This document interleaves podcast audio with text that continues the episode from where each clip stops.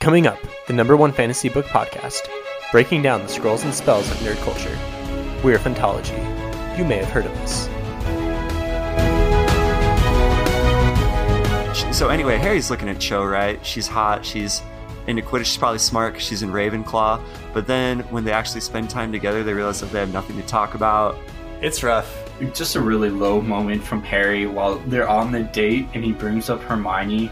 Yeah, but also an overreaction from Cho. But Yeah. you, you have to take into account this is this is the hot Hermione version we're talking about, like post shrunken teeth. All right, what's up, Dumbledore's army and Inquisitorial squad, whichever side you prefer to be on? We've got another Harry Potter episode coming to you from Phantology with Dan and Nathan, and I am Steven, and we are pumped to bring you Order of the Phoenix. So pumped. Yeah. So, Order Order of the Phoenix, this is the longest book in the series by far, and it's a huge tone shift, I think, from the previous four.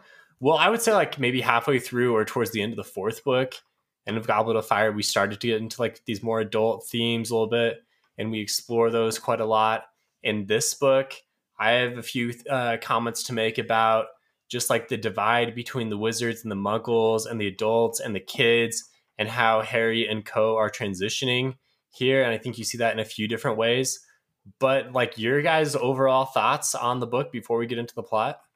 So for me personally, I did not like this book. Whoa. Like it all? Um, it Like you on my- you didn't like it or you like you liked other Harry Potters better or what's the deal? It's like number like five out of seven. So it's still an enjoyable book then. Well, what's yeah, number 7 out of 7? Yeah, what is the worst? number seven. My least favorite would probably be number two. Whoa. I just felt like this book just dragged on. I mean it's long. It is it is super long, and I just felt like there's some parts that weren't necessary to the plot that just were in there, and they didn't really add anything to to Harry or to the other characters. They're just there to make the book longer. Okay, interested to see what those things are. I agree. There are a lot of new characters that are thrown into this book, and some of them you think could end up being important down the line, but no, nothing ever really materializes with those characters. Like a few of the Order of the Phoenix. I agree with Nathan that it's not my favorite book. I see why it is essential for the plot development, but my biggest thing with the book is I'm frustrated the entire time because no one's telling Harry anything and then I always expect there to be a really good reason for that, and I'm not satisfied with the reason at the end. So those aspects of the book are a bit troublesome for me. We can talk about this more when we get into it, but I think the reason why Harry doesn't get enough information, it's not a plot reason. It's more of a I mean there is a plot reason, but it's more of a thematic reason that J.K. Rowling is choosing to put in there to show the divide between the kids and the adults, kind of like what I was saying earlier. And Harry not being given this information shows that Dumbledore and co are, are considering him a child when in reality they are kind of growing up. So I agree that it's frustrating to read, but I think there is a reason for it. Well, yeah, there's a definite reason behind Harry not knowing everything, but I just feel like to Harry, if Harry is the chosen one, and Dumbledore knows, and everyone knows that he has to fight Voldemort, then why isn't Dumbledore helping him along in this book? He just blatantly just ignores him through the majority of the book. And he admits that he made he admits that it's a mistake by the end in their in their final parting conversation. Well, just throughout like the beginning of the book, like the meeting that they have and Molly Weasley being that protective parent, I guess that mother figure just not wanting Harry to know what's going on and different stuff like that. I just feel like at this point Harry's like he's beaten Voldemort, like he's to a degree like he fought against Voldemort. I feel like he should know what's going on so he can prepare better. What makes it confusing for me is the transition from the end of the fourth book, where we just left off, where Dumbledore was basically revealing everything, and it seemed like he had realized his mistake in sheltering Harry a little bit. And you got the feeling that Dumbledore accepted Harry as, well, not his equal, but that he was going to be part of this war currently and obviously in the future. And so that was what was disappointing because all of a sudden we start the fifth book and everything is just shut off again, and even more so. Mm. Yeah, that that's a good point. The transition between fourth and fifth, and obviously Harry Potter would agree with your frustration, with your guys' frustrations here. Yeah, I learned the term caps lock Harry. I don't know if you guys have heard that term before, but no, it's when Harry is just when he just goes on full vent mode. Normally it's to Ron and Hermione, but yeah, pops up in other situations as well. Does he get all caps in the text? It it, it is right. There's a few times. Yeah, there's a few times where it gets all caps when he's getting mad for. I mean, he's just blatantly getting mad at Hermione and Ron for. He just gets mad at them for not telling him what's going on, why they're there, and like not writing letters to him. And he, I, am pretty sure he yeah. full full caps there. And there might be a moment later with Umbridge too. I think those are the two two times. So and and we'll talk about this more. I will say this book has I think the most laugh out loud moments for me. Oh, do tell. Uh, let's get into it. Let's actually get into the plot, and, yeah, I'll tell sure. you when those when those times are. And it also has the single, like, stupid grin moment. The, the biggest moment for me when I was reading it, I got the the stupid grin on my face because something was happening. Uh, very very triumphant and funny at the same time. And this happens to me sometimes when I'm reading something way into it and I just like can't stop smiling. Is it Weasley is our king? Is that Yeah, it's Weasley. Yeah. that's that's the correct moment, yeah. so it's an actual grin. It's not just a grin in your mind. No, yeah, like I like I can't wipe the smile off my face as I'm reading what's happening. Oh, that's good. You you really immerse yourself. Yeah, very very solid moment. There's a few moments like that in the Stormlight Archive as well for fans of that series where, where that happens. And um, yeah, it, it's always fun to, to get into it enough to the point where you're at the stupid grin moment. Is it like the Unity part? Is that the part we're referring to? No, Dan doesn't know. Dan doesn't know for listeners. He, he's trying to throw stuff out there. So before we start the plot, if you like Phantology books, check us out online at www.phantologybooks.com on social media at Phantology Books. Join our Discord. Invites are everywhere on our social platforms and on our posts. And join there and let us know what you think, what books you'd like us to cover, what we missed, what theories you have, etc., etc. All walks of fantasy fandom are welcome there. And if you'd like to support Phantology, we have a Patreon with several different tiers and benefits that are worth checking out. We have a cool merch shop with some very unique designs. Some, yeah, some you cool guys shirts. had some good stuff on there. I was checking this week. Yeah, I actually just bought one of the shirts. Which one? It says Tolkien and Jordan and GRRM and Brandon. It's like that that type of style. That'll be here soon. I'll be wearing that in a future uh, episode. Looking forward to that. Based on how it looks on on you, I might cop one. Yeah, probably an easy choice. I think a lot of people will be into that. And then finally, worth mentioning is we have a partnership with Audible. If you're interested in starting a account there. Check that out for a free trial book. So let's get into the plot now that I'm done plugging Phantology. So Harry Potter, Harry Potter once again spending another terrible summer at the Dursleys. He's hanging out in the bushes, in the in the flower bushes here, and trying to get a get a glance on what the news is. He gets in trouble here. Um, he ends up like having this encounter with Dudley and his friends. Dudley's all buff now, and he likes boxing and yeah, he is going to get into punching Harry. He was just this super gluttonous kid that you kind of felt bad for, and now he's like full on delinquent yeah. status, like roughing it up with the neighborhood gangs.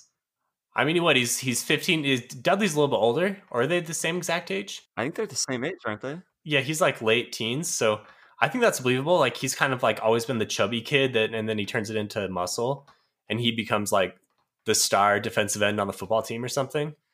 And oftentimes you see that with really privileged kids that never have any discipline.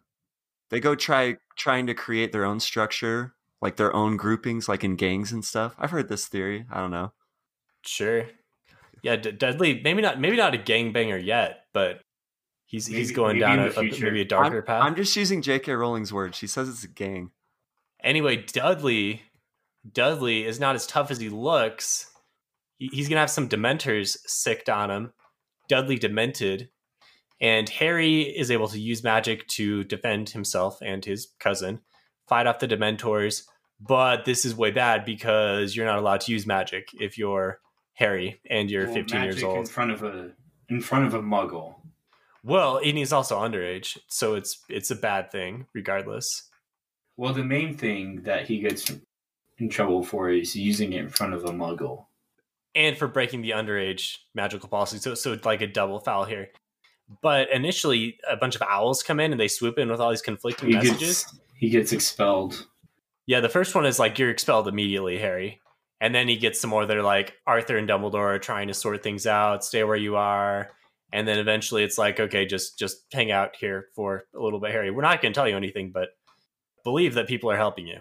Yeah, my latest read, I never realized that he has to wait for three days. Like they just leave him here with, without any counsel at the Dursleys, just in his room for three days. And then when they do show up with that whole squad of Order of the Phoenix, nobody really tries. To, I mean, Tonks maybe tries to comfort him a little bit, but everyone else just like talks about him like he's not there. Like, oh yeah, he does look like James, and there's no feeling at all towards Harry during this part about what he's going through.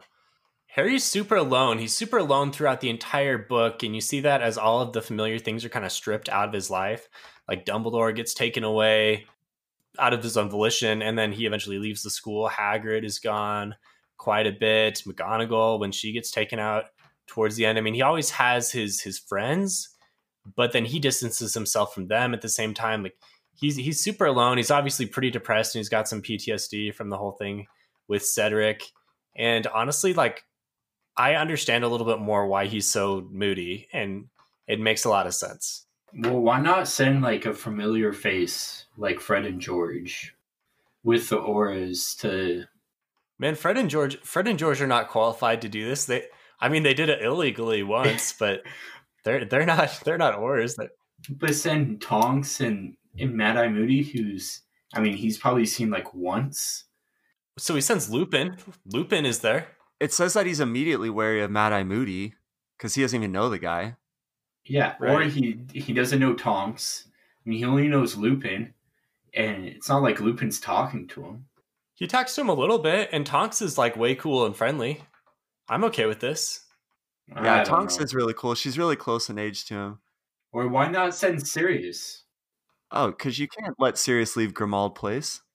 Yeah, that's the whole thing with Sirius. He's been locked up in kind of the similar way that Harry has, and that's the that that's the parallel that is established throughout the book between both of them. They're both kind of in prisons in different ways. So speaking of Tonks, I always wondered because you know she can like change her appearance and whatnot. The the word Yeah. is escaping me right- now. Met- metamorphid. That is metamorph- Metam- metamorphagist, something like that. that's the word I'm looking for. I spent a long time pondering the the extent of this power, and I learned on I can't remember it was Pottermore or something. I learned that you can change your gender and your appearance and your age. Seems like a really cool power, but it's a side note. Yeah. Gender, a little ironic based off of Rowling's current uh, social problems, but we're not going to go into that. Anyway, they are going to fly off to Grimmauld Place, which is a new setting for us. It's a fun setting. It's a house that doesn't even, it's like not on the map. No one can find it unless you're specifically told about it. In order to get in, they hand Harry this piece of piece of parchment that he reads, and then it appears to him and he goes in meets up with sirius and his friends and everyone else. So finally he's like kind of home again. This is basically replacing like the trip to the burrow that he usually takes. But harry's not happy this time. Like he, he's way upset and he's still not being told any anything. Sirius wants to tell him stuff about what's going on but everyone else is sheltering him and, just giving him like real vague hints Yeah, and that's when we get Caps Lock Harry. Yeah, that's the first time when he blows up on on Harry or when he blows up on Ron and Hermione for not riding him and he looks at their hands which have been pecked by Hedwig because he's told Hedwig to to keep on pecking at them until they they, they respond to him and he gets this like kind of perverse satisfaction of, of saying how uh, they've been injured. I just I thought it was funny how Fred and George yeah have the extendable ears, trying to get a get into the meeting. Yes, the extendable ears are fun. Fred and George have a lot of new fun things. They've used the thousand galleons from Harry's Triwizard Tournament winnings really well so far. They're like well on their way to establishing their side hustle. They've got a few products in uh, in like beta mode that they're ready to start using with human testing. yeah, right yeah, away. Human testing right throughout away. the book. yeah, w- wizards are not mindful of safe testing practices. There's no FDA there. Whatever the acronym is for that. Yeah, so this is kind of our first exposure to the Order of the Phoenix, the adult side of it. Well, I guess the adult side is the only side. And I'm not very impressed with the Order of the Phoenix, how it's run at the beginning, the organization. It seems like they have these meetings, but and they're like top secret, but they're kind of old school because they're just in person. Like they're just meeting in this room. And really the only purpose of the meeting seems to assign the schedule for who's going to be the lookout for this thing that we don't know what's going on. And there are mm. a few liaisons that are doing other undercover missions. And we get a lot of names thrown out. Like we know Kingsley Shacklebolt, he's respected. He's in, he works for the ministry and whatnot. We get a few other names, but I wanted to know more of the specific strengths and weaknesses of each of these individual witches and wizards so that maybe they could come up in future battles and, oh, whatever the guy Diggle, whatever his name, maybe he's defeated because he had a weakness in transfiguration or because you get the idea when all the kids are going through Hogwarts that they're better at different classes, which makes sense. It's the same in the Muggle world. So I, I wanted to know a little bit more about these characters that are going to be part of Harry's life now. Yeah, that'd be fun if we had some like wizarding stats on everyone. Like, oh, this guy's got five stars on transfiguration. This like guy's he's only a three on charm. for the wizards. Yeah, yeah. Well, just throw it on to the uh, chocolate frogs cards, like on the back. You can have attributes and ratings sure. and things, a short biography. The order is super reactive. They're not proactive at all about trying to stop Voldemort right now. They're just like guarding and waiting for them to do something so they can counterstroke. But it's disappointing that they have like zero plan of how to actually like chase these guys down and stop them other than, you know, let's protect Harry and get at something that we don't know. And Dumbledore's obviously not giving out enough information to anyone. And it seems like well, they they try to recruit the giants and the Dementors, but sure, I think okay. they all know that that's not that's not a super realistic goal. I think they just they try for the sake of it. I mean, Hagrid gets Hagrid gets kind of close, I guess. Yeah, that's true. He gets Grawp. I think it, it just all comes down to Dumbledore not telling them enough information for them to plan out a nice like attack. Like, why did Dumbledore not tell everyone about the Horcruxes? I mean, I understand keeping Harry the Horcrux secret, but why not tell them that? I mean, maybe he doesn't know quite yet because he doesn't have the ring yet. He's still kind of exploring that whole vein.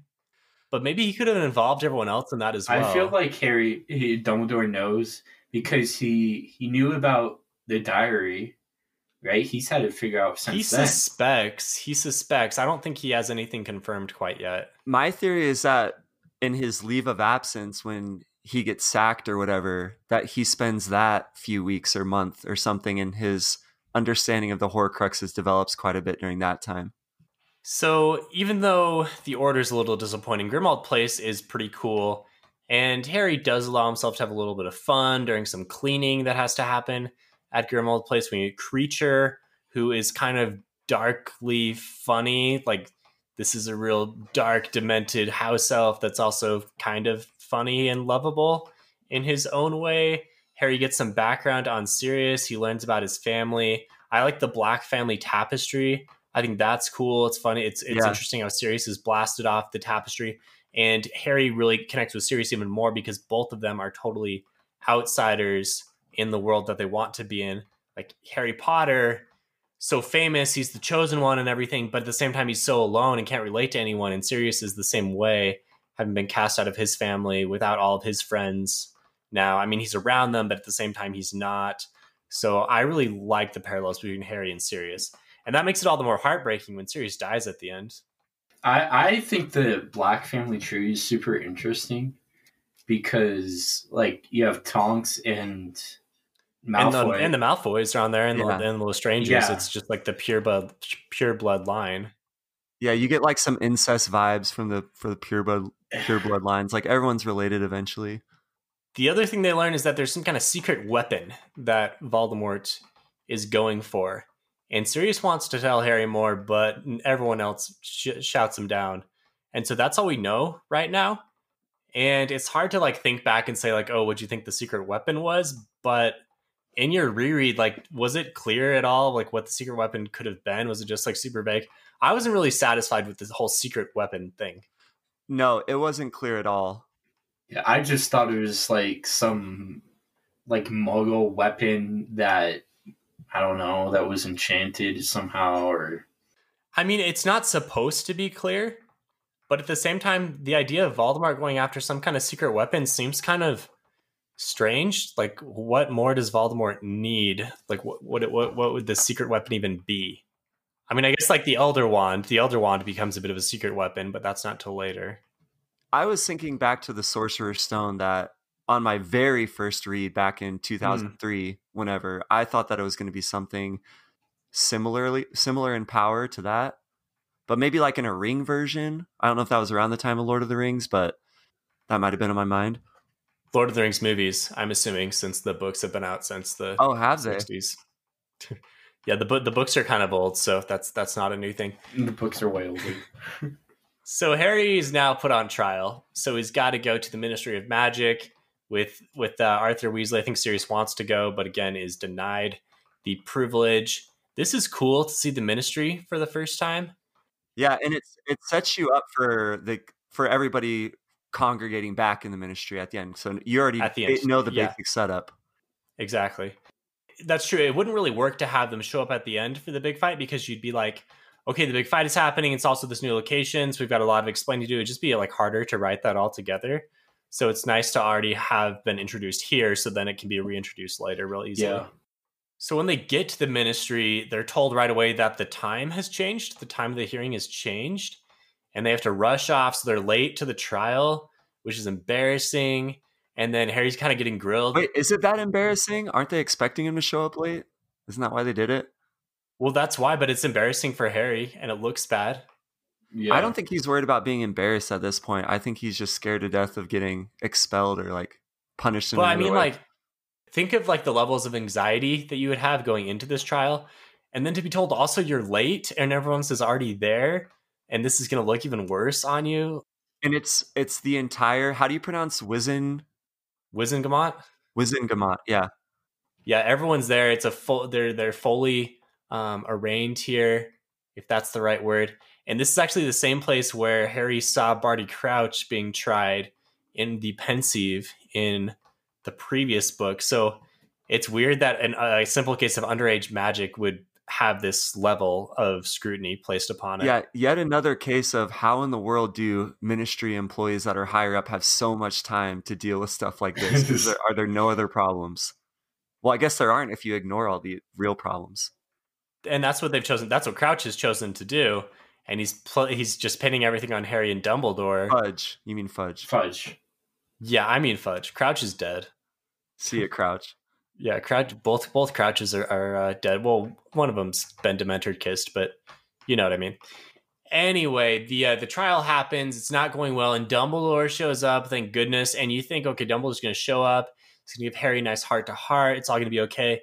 But he doesn't even look at Harry at all, and he just comes in and, and just owns all of the Wizengamot and gets Harry uh, gets Harry off scot free, and then takes off. So it's like, what are you doing, Dumbledore? What is this? I thought it was really funny when Dumbledore comes in and they asked him, like, hey, did you get the note saying that the trial was moved up? And Dumbledore was like, I did, but luckily I got here like two hours early. It's like, Dumbledore, what were you doing there for two hours? Oh, interesting.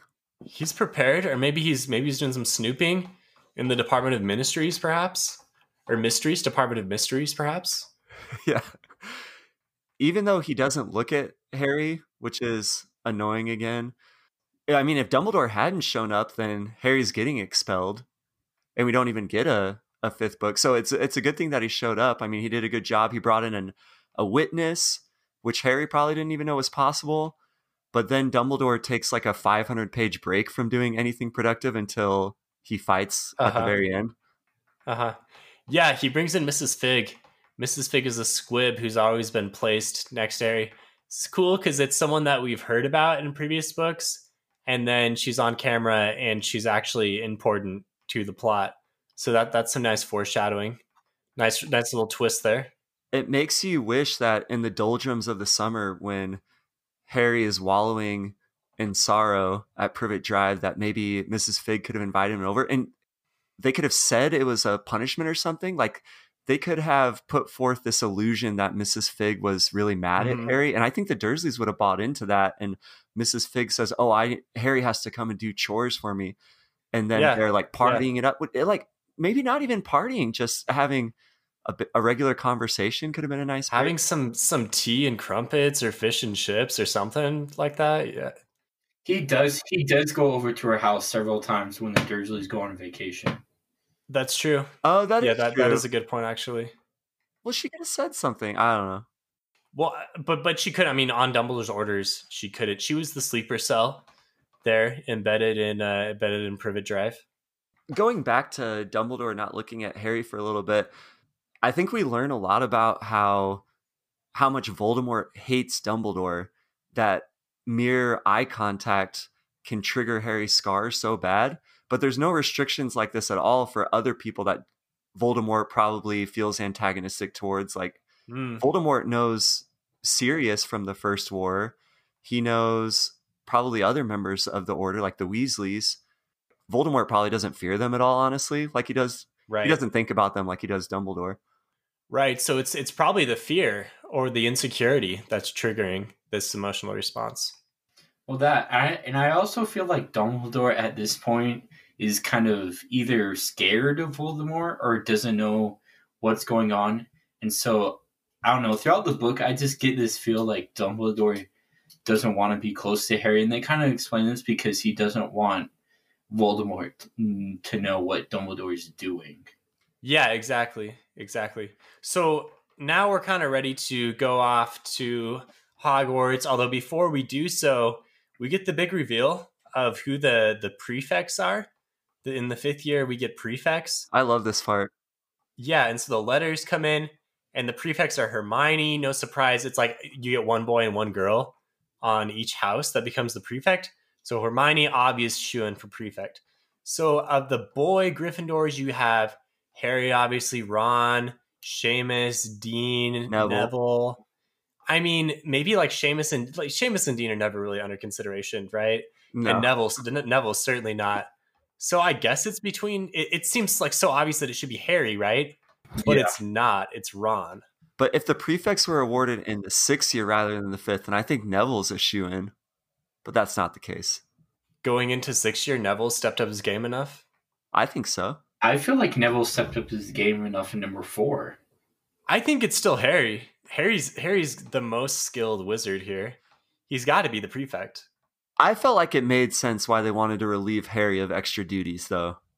That that decision made total sense. Like, what does the prefect even do? Just make sure the rules are being upheld? Like, Harry has other more important things to worry about. Yeah, but I just feel like at this point, Harry's been left out all summer, and Harry just feels alone. We're just kind of rubbing Harry's nose in the dirt here by not yeah. awarding him prefect. Yeah. yeah, that scene when they're on the train and then that awkward part where Ron and Hermione ditch him for the exclusive. Oh uh, yeah, that's rough. The exclusive part of the train.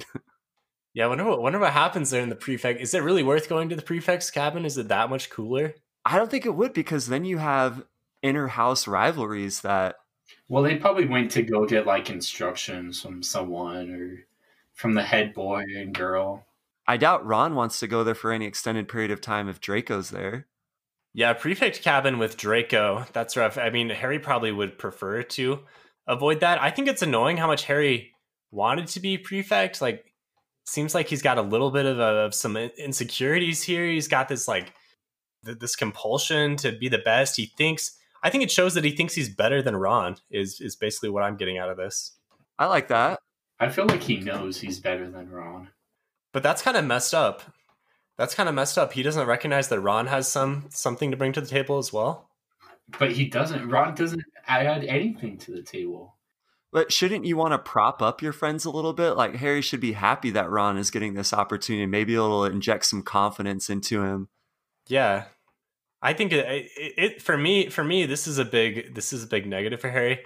I can understand a lot of the emotions going into moody Harry to caps lock Harry, but the prefect thing I think is a an L. This is a big L for Harry, a big loss bad performance. Because yeah, it's just the status too. I don't think it's any of the actual duties that Harry is envious of.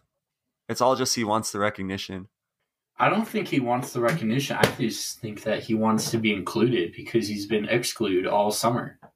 Eh, I think it's all about the badge. Goes, he, no, because it goes on throughout other books as well. That he wants he wants to be the best. He wants to be no. the top Gryffindor boy, and Ron poor little Ron with no money and and very little magical ability is the prefect instead, and Harry doesn't like that. No, because Harry doesn't want the title. He doesn't. He just wants to be included in something because he doesn't. No. It goes on later to Harry rants several times that he doesn't want to be the chosen one. I think Harry does win some friend points back later when his friend Ron is going through his just totally embarrassing Quidditch struggles. And he offers to lend some help and tries to talk him up. I mean, that's good. That that's like an obvious thing that you should do. He's going through a lot. All right, so let's go off to Hogwarts. So on the Hogwarts Express, we talked about this. Uh, Ron and Hermione ditch him for their prefects for their for their little exclusive club and Harry hangs out with Ginny and Neville and this new person named Luna Lovegood, Loony Lovegood, who's reading this weird Quibbler magazine upside down with spectoscopes on, or, or these whatever those glasses are called. So Luna, Luna's such a cool character. I know. I gotta mention. Well, you were talking about how there's a lot of funny parts. One of the hilariously savage parts is when uh, she identifies Ron. Well, oh, they're talking about the prefects. This is what it is. And they say Padma is the prefect for Ravenclaw. Uh huh. Luna just says right away with no feeling or emotion, she says, That's who you went to the Yule Ball with, and she didn't have a good time. yeah. like, thank you, Luna, because, oh, Harry and Ron, they were awful at the Yule Ball. I feel so bad for the Patel twins. Yeah, so so we're we're meeting Luna and this is kind of fun. We this is a good intro because later on the Quibbler is going to be important, and Luna is an important character.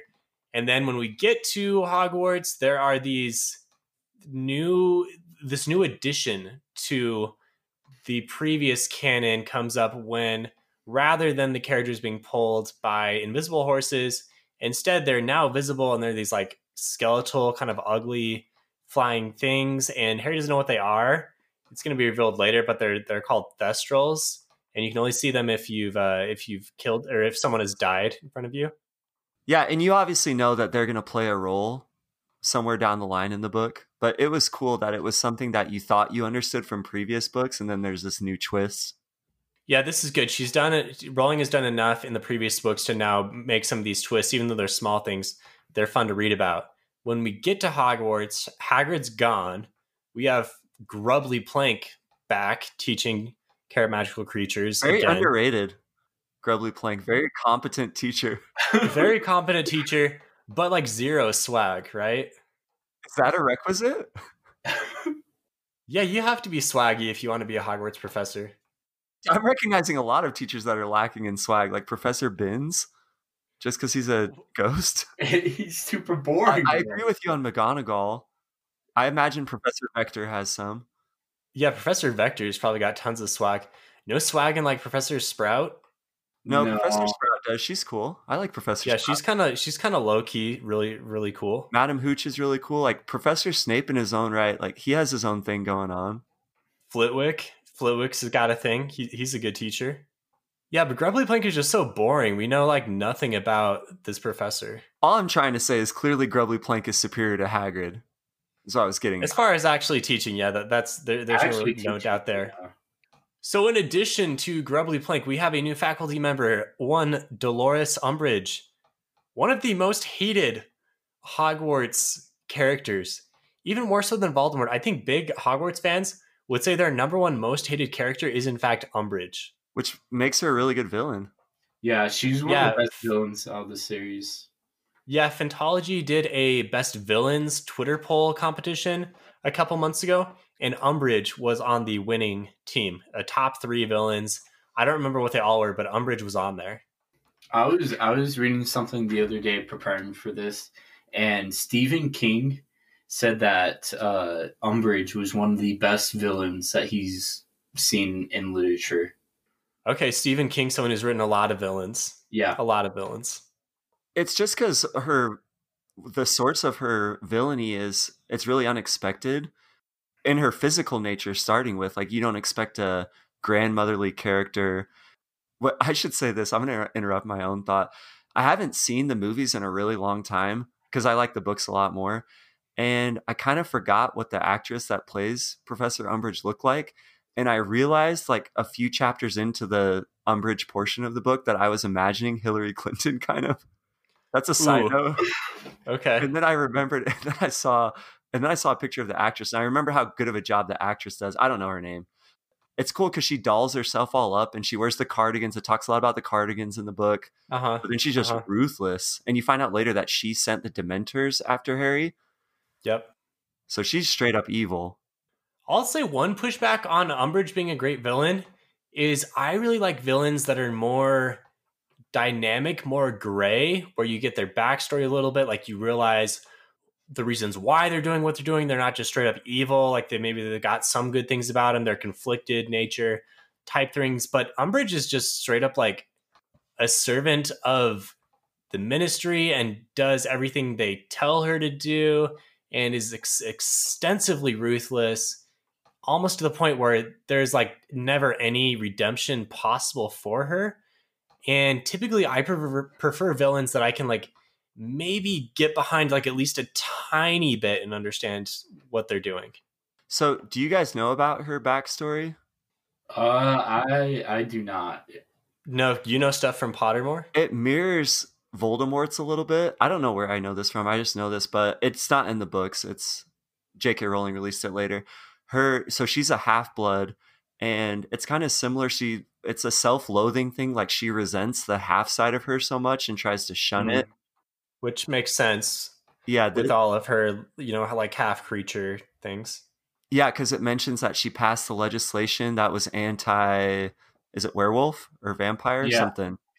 Anti werewolf. Oh yeah, it was anti-werewolf because because lupin knows yeah so that's a little bit of her backstory, but we could use more for sure.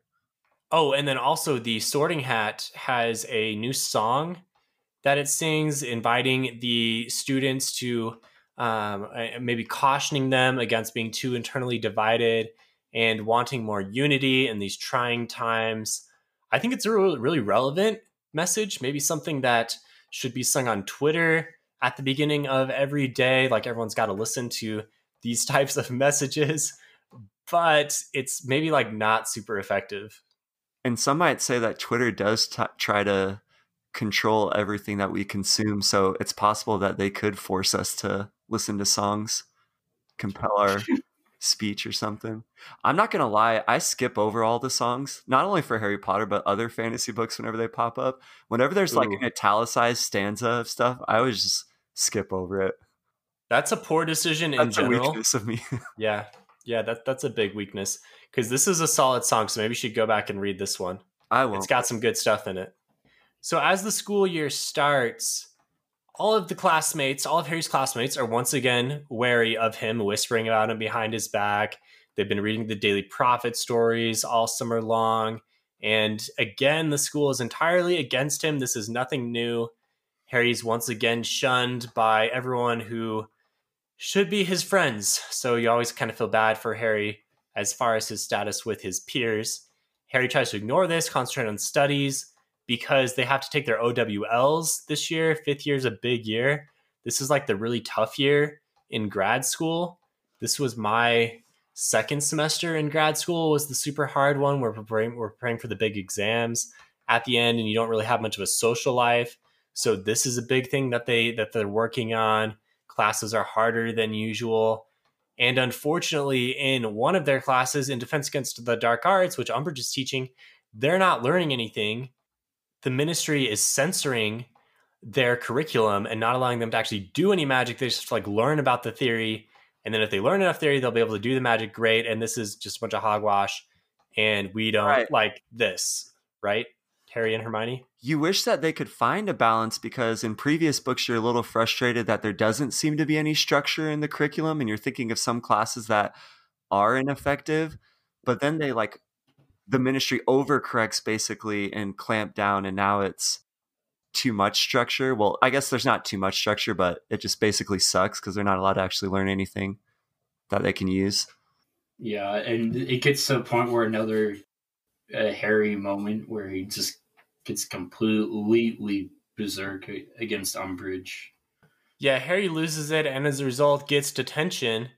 And this is a sadistic detention because he has to write, I must not tell lies. And as he writes the lines, it appears in his hand, which is kind of a, I mean, maybe not cool, but it's a, it's a unique and uh, it's, it's a really nice strike against Umbridge as a villain. And it links her to Voldemort too, because she is the only other person besides Voldemort that scarred him. Mm, I like that. Whoa. That was an aha moment for you two. I just shed some light on. The blood quill. Yeah, but she also does it to other other people as well. I was just really stressed. I don't know if I don't empathize too much with hand pain, I guess. But I was way more concerned during the detention about Harry having his precious homework time taken away. Because that is really emphasized in the beginning of year number five how hard the OWLs are going to be and how all of the workload is being ramped up by all the professors. And Harry and Ron seemingly are staying up till like past midnight every night in the common room, just trying to keep their head above water. So I'm like, man, Harry's struggling enough and he's got to go to detention every night. It's not not Quidditch that he's missing. Yeah, and missing Quidditch and Angelina's on his case. yeah, Angelina's now in charge of Quidditch. There's tryouts for new keepers since the legendary Oliver Wood has left, and Ron, one Ronald Weasley, becomes the keeper. So Ron's on the team now. Yeah, Weasley is our king. All the Gryffindors will sing. what are the reasons why they give? Because the report that they give of the tryout is overall underwhelming, but it's something like they they saw potential in him, but there were other people that flew a little bit better. Fred and George were on the team, and I feel just like his potential that he could be Mm. as good as Fred, Fred and George. So is it kind of like a like a backyard sports thing? Like when you have those twins on your team together, they like power each other up. And they're better? Sidney and Ashley Webber. Yeah, exactly. Thank you. Thank you, Dan. Except for in this case, it works in the reverse because Fred and George are just so ruthless that like Ron can't ever. Progress. Yeah, Ron can never save a single ring when he is keeper for the majority of the season. We also get a brief glance at Hermione carrying on SPEW. This is a low point for Hermione that she just needs to kind of get past a little bit because she doesn't understand that the house elves don't really want to be free, but she's still this like low key cause person. Yeah, I thought it was pretty funny when she left out the stuff in the common room, like the hats, what uh, whatever she made, and then Right. Dobby later explains that the house elves never want to clean the common room again. Yeah, and Dobby's Dobby's just taking them all. Ron, to his credit, challenges this. It's one of the only times when Ron says that Hermione's wrong and he's actually right. So props to him. So the school year goes on, and Umbridge becomes the High Inquisitor, and she's slowly going to power up with more and more abilities. Can we talk about the High Inquisitor name? Okay. Like, what is that name? Is that given to anyone? Like, if you look at the history of people that have been titled the Inquisitor, that I don't know what I have to say about that. So this is this kind of like links you to like the Spanish Inquisition, Right. or there is a there's some Inquisitors in Wheel of Time that are these like religious zealots. There are Inquisitors in Joe Abercrombie's books. There are always these like super ruthless zealot type people. There, there, there's Inquisitors in, in Star Wars as well that work for Darth Vader. Okay, and so I think it fits Umbridge's character. Right. Anyway, continue, Steven. This is all. There's also a moment here where Ron gets a letter from Percy, another terrible character. I mean, not a, not a terrible character, but a character making terrible decisions. Percy admonishes Ron to stay away from Harry Potter, who's dangerous. Percy's all in in the ministry as well. He's gotten even more obnoxious. He was kind of trending this way in previous books, but this is really low for Percy. He also shows it in, during the trial as well, siding with the Minister of Magic. Yeah, it's a new level of low. His letter that he writes is just so passive aggressive, and he's clearly trying to force Ron to pick sides.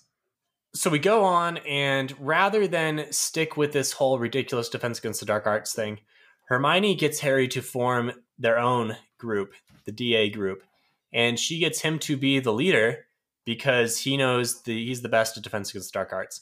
And so they have this low key meeting at the Hog's Head, which is a terrible location to start your secret club. Like this should have been, I don't know where this should have been, but it should not have been at the Hog's Head because um, it, it's not too hard to spy on this. I think who's who's spying? Someone is. I think it's Mundungus Fletcher is there. Like, yeah, Mundungus. So Mundungus knows about this. I guess none of the bad people know about the formation. So maybe it's not. Maybe I was overly um, uh, negative on the formation of the DA group. I mean, it does come back to bite them a little bit with like the drunk guy or whoever that told Umbridge. Hmm. There, there's a person that told Umbridge that they all met together, and then a couple weeks or days later, she passes the uh, the rule that students can't form together. She outlaws groups right away. Right. I'm forgetting that little detail now. Imagine if COVID was a thing when Umbridge was in power. She would be so pumped for COVID. She could just lock everything down. That's a good point. So I liked the scene in the Hog's Head a lot. I like it whenever there's a group of adolescents that are trying to form their own group or government together, and you get to see how the hierarchies kind of organically form. And an interesting thing that we find out is when Harry's telling his story that most people, just because they've gotten all their information from the Daily Prophet, and he hasn't had any kind of platform to share his story or the extent of the things he's learned or his powers, that people are legitimately impressed by this. And it's Harry's first positive moment with other students besides Harry and Ron and Neville. I said Harry, Ron, Neville. I meant Hermione, Ron, and Neville. Yeah. I, I just thought this was a really cool scene where you you have different houses that are coming together. No Slytherins, obviously. None of them choose to join in. Yeah, those scumbags. And, and of course, you have Cho in there, which is a, a dynamic that's constantly present in Harry's mind. Uh huh. Uh huh. Yeah, so maybe they listened to the Sorting Hat a little bit here in uh, informing some unity, some inner house unity. You also have like Luna sticking up for Harry after other people question him. Yeah, Luna's awesome. Luna, Luna's one. Of, Luna's probably going to appear in my top three characters at the end of the podcast. So Harry's also trying to make contact with Sirius. He's, this is kind of like an ongoing thing. But the the owl mail is being inspected. All the fires are being patrolled. Harry tries to talk with Sirius for a bit, and then uh, Umbridge's hand appears in the fire and tries to grab him. So slowly, more and more things are being shut off from Harry. But the DA actually forms in the room of requirement, and this becomes Harry's outlet going forward. And the room of requirement is cool. I really like this idea that you can't really find it unless you're, you know, you have the need. Need for it. So I know that you guys have what what's the Phantology contest right now? The top three artifacts. Yeah, it's top three artifacts going on right now. Is room of requirement considered an artifact? What's the size? What's the size of an artifact? Artifacts are super ambiguous. You, if you really wanted to push a room requirement, it could maybe work, but I prefer more like a tangible object you can hold in your hands or something. Because you guys did mention the Marauders map, which I thought was really cool. Uh huh. There's a lot of cool artifacts in Harry Potter. Yeah. We have the first Quidditch match. Uh, we start off against Slytherin this year, and they all wear these Weasley is our king badges, kind of like the Potter sucks badges. Potter stinks. Potter stinks is funnier than Potter sucks. I don't know why. Yeah, my, my bad. Potter stinks. Potter stinks. So this year the badges say Weasley is our king, and they're all mocking Ron. Ron performs terribly, but Harry bails him out by catching the snitch really fast. And then at the end of the match, there is some. The teams are kind of getting into it a little bit. Some technical right. fouls are issued. There's some ejections, some fines come down, some suspensions even. And actually, the suspensions are so bad that Harry is kicked off of the team by Umbridge for going after Malfoy. Yeah, Harry and Fred and George, they're all off the team. And it seems like Fred and George don't care that much. Like they know their future is not really in Quidditch. Probably a little bit sad that they don't get to finish off their their storied careers. Fred and George have so much swag in this book. They don't care at all about what happens this year at school because they know they've got it made with Weasley's Wizarding Wheezes so they don't even have to try and they have a real good time this year. Yeah, they don't care about anything. The whole book, Hermione tries to stop them from testing stuff on students. Yeah, yeah, Hermione's pitiful efforts to corral Fred and George. They don't care. They set off. I mean, these torture Umbridge the whole book. Yeah, I want to talk more Fred and George later when they really shine towards the end on, on their big exit yeah, this this was some of my funniest parts in the whole series. So now Hagrid returns. We have to talk more about the Weasley as our king and just the level of organization. Say what you want about the Slytherin house. I mean, and they they shut themselves off from the rest of. I feel like they're very elitist when they look at the other houses, but they the level of organization that it took to not only um, make the badges, distribute the badges, have a coordinated theme song that everyone was able to uh-huh. at the same time. Uh-huh. I can't see this level of coordination being executed successfully in the Gryffindor house. Well, are you forgetting? Are you forgetting Dumbledore's army, which has just been coordinated? That's not Gryffindor. Like they have, you get the idea that it's every single Slytherin, or do you think there are some people that in Slytherin that are have a heart and are sitting out of the song? No, there's no reason to suspect that any Slytherin has a shred of goodness in them. And then the impact of it is just exponentially even better after Ron's terrible performances. And uh-huh. the the momentous the momentum just builds in the Slytherin house. I, I think out of all the books, maybe the high point for the Slytherin. Okay, so moving past Weasley's our king, onto Hagrid's triumphant, and eh, not really triumphant, but Hagrid's return of sorts and his tale for us about the Giants. Maybe this is something that you guys thought could have been cut from the book. Absolutely. Yeah. 100%. I didn't want to learn about Giants that have no relevance throughout the rest of the series. Yeah, I didn't care about Grawp. I didn't. I breezed through. I mean, Hagrid's dialogue is hard enough to follow as it is because it's written in the Hagrid style. I really skimmed through that part. I thought it was fun to at least like see a different setting and you get uh, like the Giants are a new thing. Reminded me a little bit of the BFG when we're going around and fighting with uh, you know like Man Eater and all those other uh, ridiculous Roald Dahl giants. Maybe that's kind of what inspired this from Rowling a little bit, but I agree. It probably didn't need to be there, especially when the book's already so long. Something that just popped into my head, by the way, that's not in the book. I just realized Peter Pettigrew's not in this book at all after being such a key character in the fourth book. He is uh maybe he did something to go down in Voldemort's trust circle. He's not in the final scene. He's Well, I don't know. Is he a good fighter? Do we think he's a good fighter? No. There's no reason to think that he's good at magic. I mean, he's good at exploding a bunch of muggles. Yeah, he exploded more than 10 people at once. That exploding could have been pretty useful, I think, in the in the battle.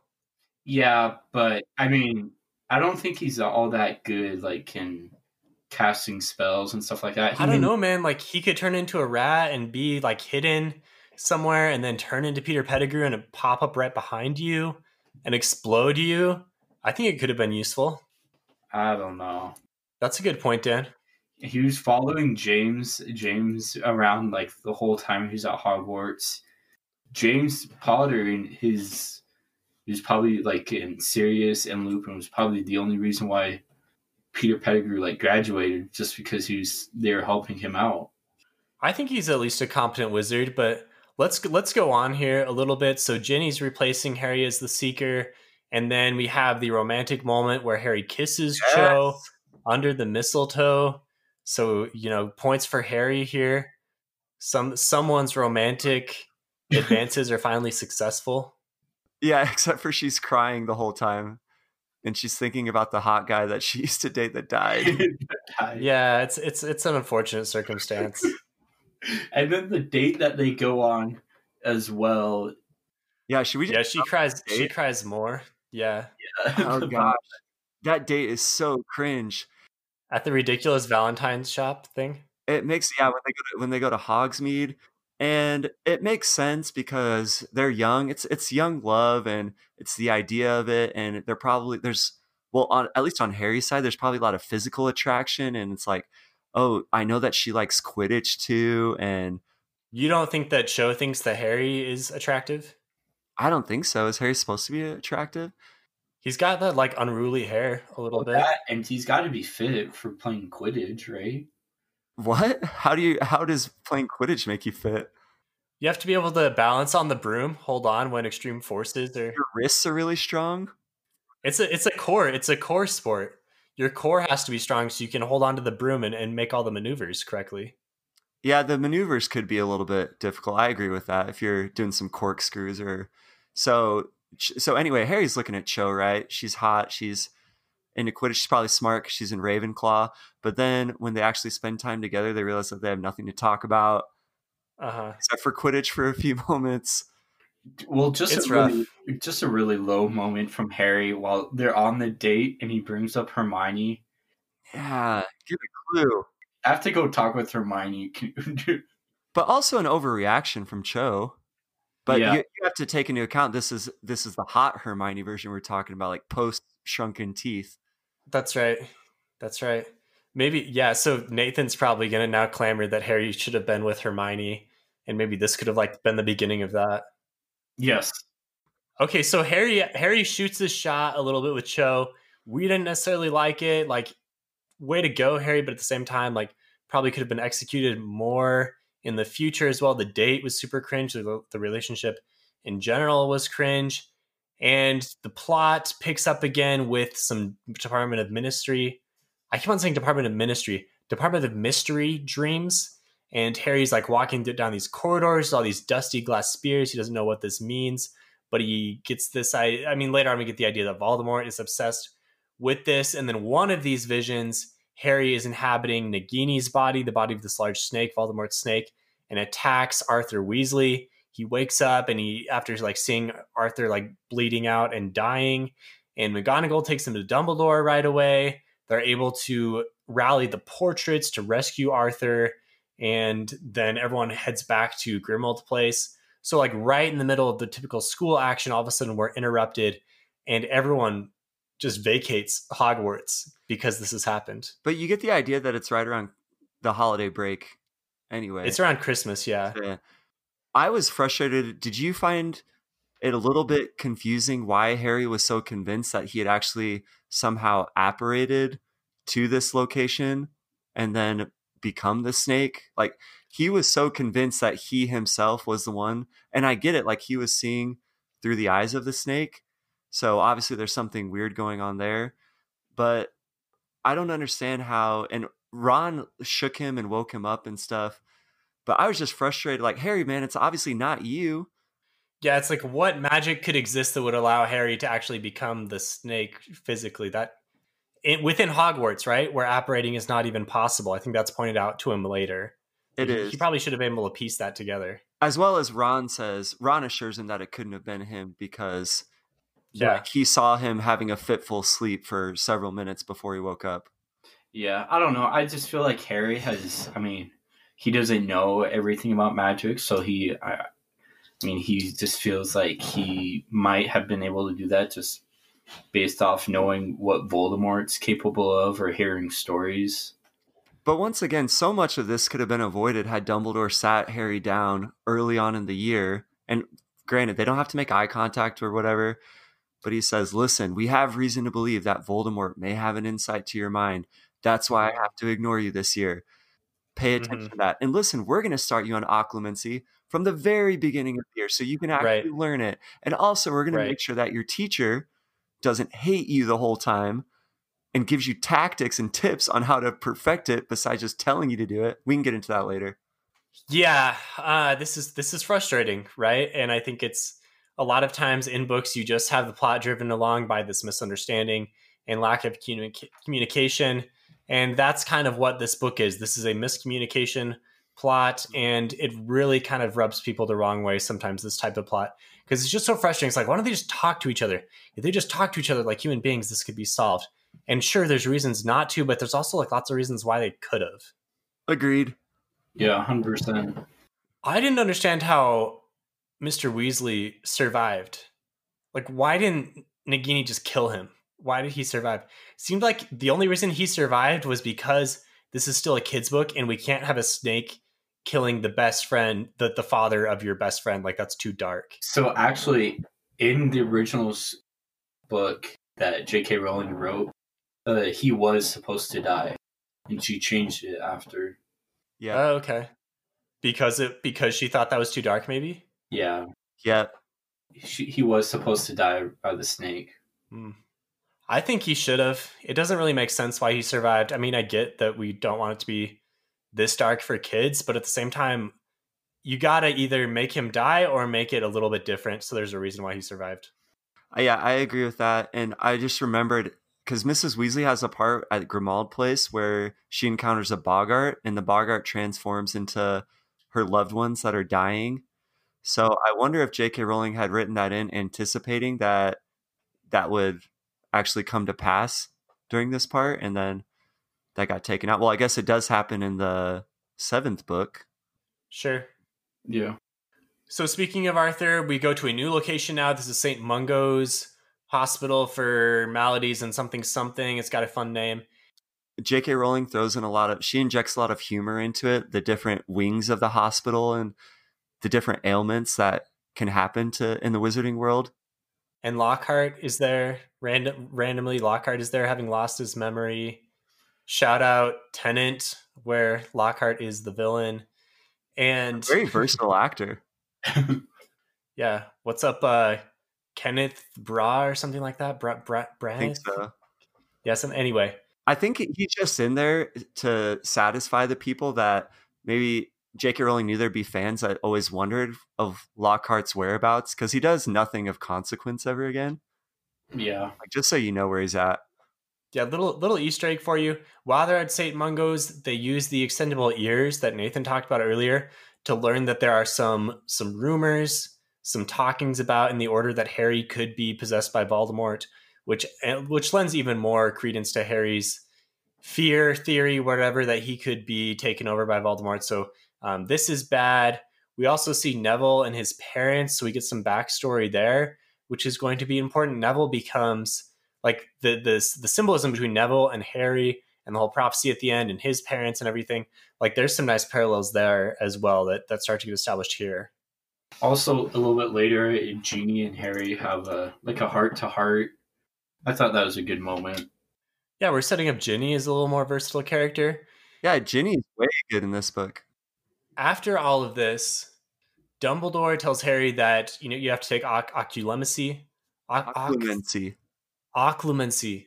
Dumbledore tells Harry that he has to take occlumency lessons with Snape and protect his mind, but he doesn't really communicate this very well, like Dan was hoping that he would. And so Harry's like, okay, I'll do it, but he knows he's going to hate it. Can I resume my rant on this?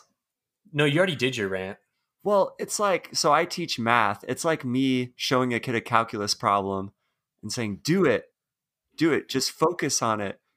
It's so frustrating cuz Snape never gives Harry any hints besides what it's supposed to look like. He just says, "Clear your mind." Yeah. But presumably there are certain steps that one can consider when they're trying to clear their mind other than like if I know that I want to do something really complicated, I need to have some kind of building blocks. All right, keep going. Yeah, thanks for the rant, Dan. I think we all agree that the uh, that the lessons here with Snape are tough and don't really make a ton of sense. Sirius gives Harry this package and says, "Hey, if you ever need to get a hold of me, use the package, use this thing." And this is so heartbreaking because if Harry hadn't made up his mind right here, right right away he's like, I'm not going to do this because it's going to put Sirius in danger, and I, I just won't do it. And if he had ever like considered Doing using it. it, it would have it would have saved the day entirely if he had used the magic mirror. Yeah. Way disappointing and and tough to, tough to swallow at the end when he pulls out the mirror. Mm-hmm. Nathan, did you cry during that part? I mean, it was a hard moment, but I mean, the mirror does play an effect in book seven for sure. Yeah, yeah, that's true. The shard of the mirror that remains. So the the lessons are going terribly. Harry can't focus his mind. Uh, his scar continues to burn every time Harry, every time Voldemort is experiencing big emotions. And one such emotion is this like triumph when there is a mass breakout at Azkaban. The Daily Prophet reports it as a bunch of wizards rallying around Sirius Black and escaping. And amongst these are Bellatrix Lestrange. And this is going to set up the ending of the book here with with this big breakout. You also have Ron's continued Quidditch foibles. Yeah, that that that's a thing throughout. Ron is uh, Ron's not going to get much better at Quidditch until the very end. The and then the other thing that happens is Umbridge, who's been observing more and more lessons, starts to really hone in on who she's going to fire. She really wants to fire someone. She's getting really power hungry, as if being High Inquisitor is not enough. And the rumors are swirling, and people are putting money down on if it will be Hagrid or Trelawney. And she's at every single lesson, so we're trying to figure this out. There's the Cho date disaster that we already talked about. And then the thing that really blows up the date is is Harry running off to meet up with Hermione, who has Rita Skeeter, which is fun because we saw her previously. Now she's kind of in a different role. She's still a writer, but she's going to write for the Quibbler now and write this expose piece on Harry Potter, like Harry's story. And this is fun when it comes out the next day and everyone's reading it. And then Umbridge quickly throws out an order saying the Quibbler is banned entirely. Yeah, and it does kind of restore your faith in the wizarding community that, hey, I might have misjudged all these wizards for just believing whatever the Daily Prophet said, for not believing that Voldemort had come back. But really, all it was was just a lack of information because they get this fan mail as soon as the Quibbler article is released, and you have wizards from all over. Some of them still not believing, but some of them, despite the lack of credibility that the Quibbler has, some people are instantly believe that Voldemort is back. It makes sense because if you were a wizard that had lived through the first war and knew about the extent of Voldemort's power and how Mhm. easily he could he could uh, gather an army, how he could how Mhm. he could like basically wreak havoc on the entire world, then I feel like you would err on the side of being like, all right, let's over prepare for this. Like if it is true, like And there's so much weird information being circulated by the Daily Prophet that you think the intelligent wizards would start to kind of see through what's going on here a little bit, all this fake news. I mean, talk about relevance to today. yeah, it turns out when when people only get exposed to certain things, then Well, you got to think that a, a lot of these wizards went to, uh, I mean, they went to Hogwarts, so they got to know who Dumbledore is. Yeah, you think there'd be a lot of loyalty to Dumbledore throughout the intelligent wizard community. I mean, I I feel like they would trust Dumbledore a whole lot more. So Trelawney is fired. Umbridge Good. chooses Trelawney to fire. see ya. maybe it's good, but also it's it's kind of sad when she like throws her down the stairs and and has her Yeah. like all of her all of her stuff packed up, and the whole school the whole school is like watching this happen. It is embarrassing, and she says that Hogwarts is her home. But I think not only should Trelawney have been sacked, but the entire divination course should just be scrapped. I think it's this weird, like, pseudoscience branch of the magical world. I don't see any evidence that any of the students in divination, surely not Harry and Ron, have learned anything or applied anything from the class. And they've been in it three years now. So you so you you side with Hermione, who just instantly thinks the, the class is trash. Yeah, you're a- you're a Hermione. I think it's just something that you have to be born with. What's the thing called that Trelawney is born with that like runs in her family and it's the reason why? Sight. I think it's just called She's a sight. seer. She she has the sight. Yeah, something like that. So if you don't have that, then don't waste time trying to learn to look in a crystal ball. Maybe it's hard to determine. Yeah, it does seem like they could maybe get like more out of uh, arithmancy rather than divination. Like that should be the required class. And if so many of so many established wizards have come through the ranks of Hogwarts, have taken divination, but none of them really seem to know what's going on in the future whatsoever. More so than any muggle. Like I don't see any evidence that any members of the Order of the Phoenix have used divination to to tap into Voldemort's plans or anything. Yeah, so divination is useless. Anyway, we'll we'll see what's happening with the course. Going forward for now, we're gonna have a centaur come in, which is going to please Umbridge a lot. Ferenz, is that his name? Ferenz? Yeah. It, it, yeah. So so he's taking up residence. He's not going up to the tower, the divination tower. That's that's gonna be hard for him to get all the way up there. So we're moving the class down to the ground floor. Trelawney can stick around because Dumbledore's vouching for her and you realize you, you learn why later on with the whole prophecy thing. The DA continues to meet, and people are showing some good improvement. It seems like this class is awesome, the Harry Potter class, until they're finally caught by Umbridge and the Slytherin squad, and Harry gets captured. They they bring out the whole thing that everyone signed, and this is Dumbledore's army on it. And Umbridge is like, "Ha, we got you, Harry Potter." And then Dumbledore comes in and says, "Actually, it was all my thing. I'm taking full responsibility. Look, it says right there, Dumbledore's army. You got me. And so he resigns, headmaster, and takes off. And they're going to take him in, like they're going to arrest him. He has a sweet Dumbledore moment and escapes. And uh, and I, I love the moment in the movie. This is a movie thing where uh, where Kingsley is there and, and he's like, man, you know, you, you got to agree. Dumbledore's got some style. Well, that's also in the book. I don't think that exact line is. Not.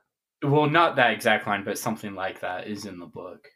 Mm-hmm. Yeah, Dumbledore's cool here. This is this is a good moment for Dumbledore. So he's still on everyone's side, even if his communication skills are not great. What did you guys think of the Dumbledore's army? It really struck me on this recent reread how much skills they were actually able to learn. It was quite impressive, the level of growth. It made me think if they had had a good defense against the dark dark arts education from year one, how advanced they might have been able to be by this stage of their wizarding careers. It does seem like these are the most useful spells to learn, and it's really a shame that they haven't had enough good education in this subject. Neville, I really like Neville throughout Dumbledore's army. He learns a lot. Yeah, we're, everyone's leveling up here. It kind of stinks. Maybe the Slytherins should be further behind because they haven't gotten any of these spells. That would have been cool to kind of have a sense of that. Like, all the rest of the school is awesome now, but the Slytherins kind of stink at uh, at powerful magic now. Yeah, and like Snape can't figure out why. Well, isn't the first spell that they do Expelliarmus? I think they they start there, but then they're learning to stun each other. They're doing Patronuses by by the end. The really annoying kid that I'm pretty sure is only in this book, Zacharias Smith. Yeah, that's always challenging everything. Uh huh. He challenges that, and uh, and then Harry quickly says, like, I defeated the Dark Lord, or I uh-huh, neutralized uh-huh. the, the, Dark Lord thanks to this spell. Uh-huh. It shuts him up. I think every Harry Potter fan is with Zacharias Smith when they say, really, Expelliarmus is the spell you used against Voldemort? like, listen, man, I actually, I know that I've gone toe to toe with the Dark Lord, but here's the thing. I really only know four or five spells, so we can't jump to like the most impressive one right away. yeah. We got to start with Expelliarmus. so the reason why they were captured is because Cho's friend Marietta was the sneak in the Centaur and the sneak chapter, and she blabbed on the group. And as a result, she has pimples all over her face that spell out sneak. This is super savage by Hermione to put this into the not just something temporary, like bad acne across your face that says sneak. That's rough, but but I like it. I, I like the savagery here. Doesn't she like she can't talk or something like that? She's just so ashamed. She doesn't want anyone to see her face. Oh yeah. And then they ask her a bunch of questions. As a result of this, we now form the Inquisitorial Squad, which is basically the Slytherin Goon Squad, and they get special privileges. Fred and George at this point are completely done with school. They're just total degaff on Hogwarts, and they're gonna oh, wreak wow. havoc and their first order of business here is the fireworks that they set off everywhere, all over the Great Hall. Umbridge can't control them. No one helps. No one helps her. This is good, but it's going to get even better from them going forward. Mm-hmm. Yeah, there's some more occlumency. Dang, occlumency. occlumency. There's more occlumency with Snape, and this is an important plot point because Harry gets into Snape's Pensieve and sees Sirius and James and Lupin being total jerks to Snape. This kind of destroys Harry's image of them because that was always like who he wanted to be. But he sees them bullying Snape really savagely. And then he sees like Lily coming in and trying to help, and Snape's even rude to her. This is a real dark moment for Harry. Like as if Harry couldn't be in a worse place now. Now, you know, the idol that he's always built up to his father is now tainted by this memory. Yeah, my thoughts about the Pensieve is I really, really like this, and not because it humanizes Snape at all, because I don't think any amount of Pensieve revelations can excuse the kind of crappy behavior that Snape exhibits year after year to people that are like 20 years younger than him. But what I like about it is it does change your idea of anytime when you have a, a huge character twist like this and people who you thought might be good, like it challenges your preconceived notions. I really like that. And we don't learn everything about James and Sirius and all the Marauders in this book, but you get the idea that you're gonna more about their character will be revealed as the books go on. But this being your first real insight to James is really jarring because everything that you understand from other YA books leads you to believe that this person is going to be awesome. Like they died. Like normally people that die somewhat mm-hmm. heroically, like you never find out anything bad about them. Mm-hmm. Well, that and plus, isn't in the third book they well in the third book they explain they played the prank on on Snape. That's true. Yeah, they talk about that. Uh, Sirius tried to quote unquote prank Snape by almost killing him with the Whomping Willow trick. Yeah, sending him in with the werewolf Lupin. And it's something that Harry struggles with. Like, how much like James does he want to be? There's a couple times where Sirius says, like, well, your father would have taken these risks that you don't want me to take. And Harry's like, well, do I really want to be him then? Because it doesn't seem like responsible behavior. And so this is like the nail in the coffin, not the nail in the coffin, but this is another like bad piece of evidence towards uh, James's legacy. Yeah, and then immediately Harry freaks out and he wants to talk to Lupin and Sirius about about his dad. Yeah, yeah good lead in. So Harry now has this real strong desire. He's got to talk to Sirius about this because he just cannot rectify this. The only way he can do this is getting into Umbridge's fire and using the Floo power. Yeah, using Floo power to stick his head into the fire and talk with Sirius. But to get in there, the only way he can do that is there's got to be some kind of distraction. And my man, my guys, Fred and George, you know who's are coming gonna, are going to provide. Yeah, they're they're down. They're always down for this. It's like this probably took zero effort on Harry's part to convince them to do this.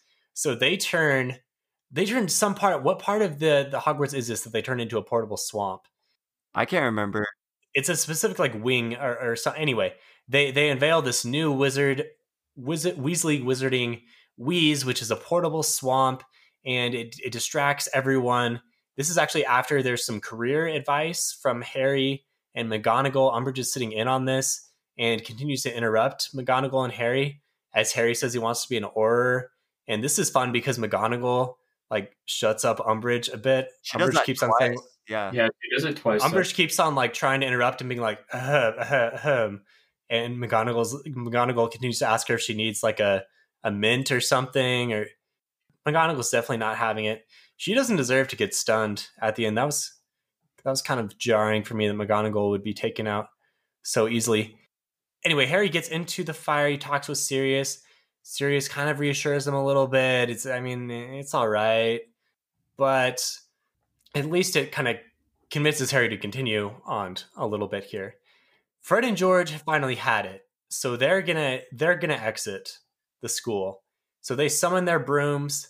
They tell Peeves to give Hogwarts hell, whatever. Like enough of this, Umbridge, You know, Peeves, you're you're our new disciple. And Peeves salutes them as they fly off in the midst of it's a really fun uh, scene in the movie as well as as well as the book, obviously. And so my guys, Fred and George, they're probably going to my top three. This is an awesome book for them. The, a character that I would love to see in the movies that didn't make it that was really good throughout all, all the books was Peeves. I would have loved to see him in the movies. I think he appears a little bit in the first couple movies. There's a cool part about Peeves when also they're in the room of requirement practicing spells and he's just doing annoying things and they just have to disregard him. I wish there would have been more parts like that. Like there here's an aspect of living in a magical castle is there could just be a annoying an annoying poltergeist that you have no power whatsoever over. There's another throwaway line later on too where they talk about the the havoc that Peeves is getting up to on Umbridge and there's a line that says something like they could have sworn they heard McGonagall whisper out of the corner of her mouth to Peeves, like, "Hey, that chandelier loosens if you turn it the other way." Something, yeah. something like that. so after this, we go to our final Quidditch match. So Gryffindor's still hanging in there, still got a chance. If only Ron can get things together. Harry and Hermione are taken out of the stands by Hagrid, who like really needs their help. Hagrid, terrible timing, man. The game is on but they uh, they agreed to go with him. Hagrid has Grawp. Worst part of his, the his half brother. Another thing, may, we I guess we hate the Hagrid parts in, in general here, but he's trying to teach he's trying to teach Grawp English. He's trying to humanize him. It's like Hagrid, enough, man. Like this is not happening. And we get into it with the centaurs here, who are kind of on our side. Like, dude, Hagrid, stop. This is ridiculous. We don't want Grawp in our forest anyway, after they come out of this, after being introduced to Grawp and Harry and Hermione are like, okay, what are we going to do about this thing? They come back into this boisterous singing of Weasley is our king. They're like, oh, great, Ron screwed it up. Everyone's singing it. This is so bad. But as they get closer, they realize the lyrics are a little bit different. And instead of the negative lyrics, they're positive lyrics, and the Gryffindors are singing, and Ron is saving everything, and they're carrying him on their backs, and Gryffindor has won the cup and Ron has got it together. And Stephen is grinning like a fool. yeah, and I'm grinning like a fool as I read this. This is fantastic stuff. I man, this is so good, especially for Ron's character to like be able to turn it around here. Awesome. Yeah, the first good moment for Ron since he was successful at wizard chess in year 1. it's been a while since Ron has been highlighted. This is great for him. The one thing I do wish is they wish because like obviously they won the Quidditch Cup, but they didn't really explain what they had to do to win. I mean, like did they have to win by a certain point total? Because like Ginny caught the snitch, but it's like yeah, score. Typically, like, that's always a thing, right? Like that was a big thing in the Quidditch World Cup it's been a big thing before. Like Harry, you can't catch it until we have at least so many points. Yeah, so but like, in this case, they just kind of they just kind of won. So it's like, how many did he actually save? Did they just did he just save everything? Like maybe maybe not as important this go around. Like the scores were a little more reasonable. Shout out to Gryffindor House though for rallying around their boy Ron that they recognized had been belittled by the Slytherin house and rather than propping up obviously we've talked about this before. The seeker is the only position that actually matters. So mm-hmm. it should have really been Weasley as our queen because yeah. nothing the Quidditch Cup doesn't happen. Like forget Ron, like Ginny had to catch the snitch. But yeah, props for them for recognizing that Ron was really, really a hot and cold player. And if they want to get some momentum going into the next year, if they want Ron entering it on a high, then you got to build his uh-huh. confidence right now. Uh huh. Uh huh you got to take advantage of moments like this.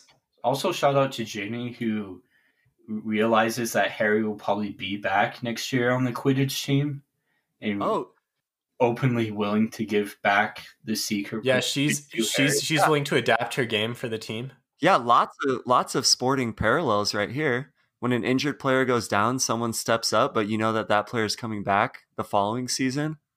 Jayson Tatum rookie season, oh. yielding to Kyrie Irving in the next year.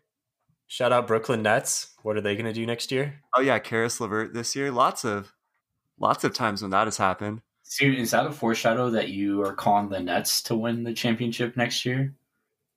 I have problems with the Nets because I don't like Durant, but that's gonna be a that's gonna be a side thing. Check out Tayshawn's Muscles podcast for for stuff like that. I do think that Steve Nash would be a cool actor in a Harry Potter movie or a fantasy book any any movie based on just because he has just because he's had long hair before. Yeah, yeah, and it looks like he's been through a lot. You know, it looks like he has. He's had he's had he's had a lot of injuries in his career. Side side story. Join our Discord if you want me to to tell you about my Steve Nash fandom history. Anyway, we're going to our OWLs now. So from sporting to academics, the OWLs are starting. We start with astronomy, and the astronomy exam is one for the ages because during the exam, two teachers are attacked, and McGonagall, head of Gryffindor House and like de facto leader of the school, is stunned and seriously injured. This came out of nowhere. It's like, what the heck? McGonagall can't go down from some stunning spells, but she does. Hagrid escapes. This is a whole thing that Umbridge is trying to take Hagrid. She wants to take him quietly. She's trying to sack him, and she doesn't want another whole Trelawney thing. But it goes terribly. McGonagall tries to break it up. Anyway, the astronomy exam that was something, and two of Harry's top supporters are now gone. The only two teachers left that will actually stand up and act out against Umbridge. No faith in Professor Vector still. nope. Mysterious Professor Vector.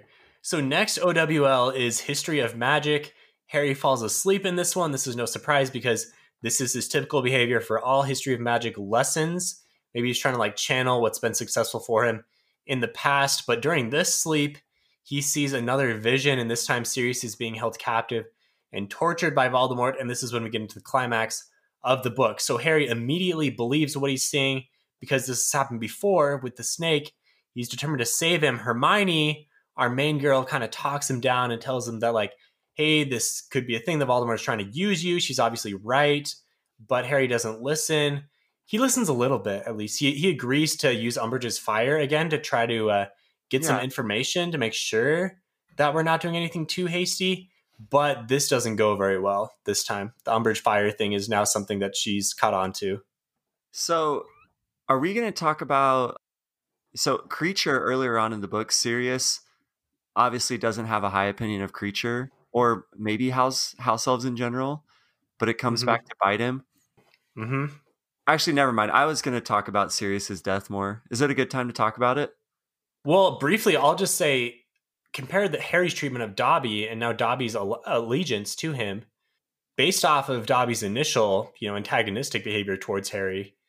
Compare that to the way that Sirius treated Kreacher. Maybe if Sirius had been a little more accepting of his house elf, he could have got him on his side and this whole thing could have been avoided. There's a lot of small things that make Sirius's death really heartbreaking. I just feel like it's super heartbreaking that Kreacher portrayed Sirius like that. I mean, the half half elf is supposed to be loyal, and he just openly betrays Sirius. Kreacher can't trust him anyway. They're caught. They're caught in Umbridge's fire. This is kind of like our main guys, plus Ginny and Luna and Neville. Harry tries to get this message to Snape, and it's successful, but again, he doesn't trust Snape enough, or Snape doesn't communicate enough back to him. Snape's lip just kind of curls and he says, like, oh, that doesn't mean anything to me. And in typical Snape fashion, there's a lot of things here. There's so many things that could have avoided this whole disaster, which makes it even like all the more compelling when it happens. I like the part where Hermione commits his Umbridge to follow them into the forest, and then the centaurs are there, and then Grawp appears, and there's a whole disaster. I think the interesting thing here is the centaurs initially say that Harry and Hermione are innocent because they're younger, but then in this moment they realize that they say, "Hey, these guys are no longer innocents. Like they're just as culpable here." And this is a nice passing of not a passing of the torch, but this is a nice moment where we see that coming of age moment. Yeah, it's a bit of a coming of age moment through what's happened before and previously. There's always been this divide in this book between adults and children, and now Harry and Co are seriously adults. The centaurs see that. And so I think these themes are really good and they're kind of buried in here. They're buried in some frustrating plot points, but this whole idea of children versus adults and, and now they're no longer children. It's really good in the in the book. Yeah, I thought it was a really cool friend moment with Harry and Hermione that Harry clearly understood that Hermione had some plot. She had something up her sleeve, as Hermione often does. But Harry had no idea and he's just mentally fatigued and drained and physically wasted too. So he has no choice but to follow Hermione. And her plan did have flaws, but I mean, I can't think of anything that could have been better. It's it seems like every time they go into the Forbidden Forest, they really get saved by some. Well, I'm I'm just thinking of in book two when they get saved by the magic car. when Uh-huh. they're when they're with Aragog. But it's really fortunate for them, and yeah, I agree. Awesome plan by Hermione. And in the first book, when they're there and, and they see Voldemort drinking the blood of the unicorn, and they're saved by the centaur again. The centaurs are True. yeah. This time they're not saved by the centaurs, but Grawp comes in and busts things up enough where they run off, and then they hop on the Thestrals and they fly off to the Ministry of Magic. Sounds like the most scary ride ever. Like imagine on an riding- yeah. Imagine if you couldn't see. I mean, if you're Harry or Luna, it's all right, but And it's not like wizards are immune from falling hundreds of feet to their death because, and uh, I think it's Ron that talks. Well, Ron, as soon as he dismounts, says never again or something like that. But it Yeah. says that when the Thestrals were stopping and going, because they have no idea what direction they're going to go, that they were sliding up and down their necks and just holding on for dear life. Yeah, that would be super scary for everyone else besides Harry and Luna. luckily we do survive for now and we make it to the ministry which is like conveniently deserted and they get in they make it to the department of, of uh, mysteries and they're trying to find sirius but sirius isn't there but what is there is this mysterious glass spear that has harry's name on it so of course we're going to grab this Oh, yeah. great idea and once we grab it then all the death eaters show up and lucius malfoy is there and says hey harry why don't you just hand that over here along with all of my crew and then we start fighting. And maybe just like your guys' thoughts here on kind of the final battle. There's a lot that goes down. I, I mean, I, I'm surprised that the the 15 and the one 14 year old Luna, or the two 14 year olds, Luna and and Ginny, were able to hold off the Death Eaters until Yeah, yeah, but they're but they've been in the DA for a while. You forgot about the DA, I think. they they know what three three spells. The Death Eaters are throwing out Avada Kedavra and and killing spells and I mean, it's not like they're winning. They're they're not winning, but they are like holding their own a little bit. They're able to distract. Buying time for the reinforcements. yeah. The reinforcements do arrive in the form of the Order of the Phoenix, and then we finally see some like real high scale, high stakes wizarding battles. Like some cool magic is actually being slung around. Yeah, that's what I was going to say. I really liked this passage for that. When the Death Eaters first show up, it's well, it's the second straight book when you have a large cluster of Death Eaters that outnumber underage wizards. Well, in the last book, they they were only against Harry, and mm-hmm. in this book, you're wondering how in the world are they going to get out of this?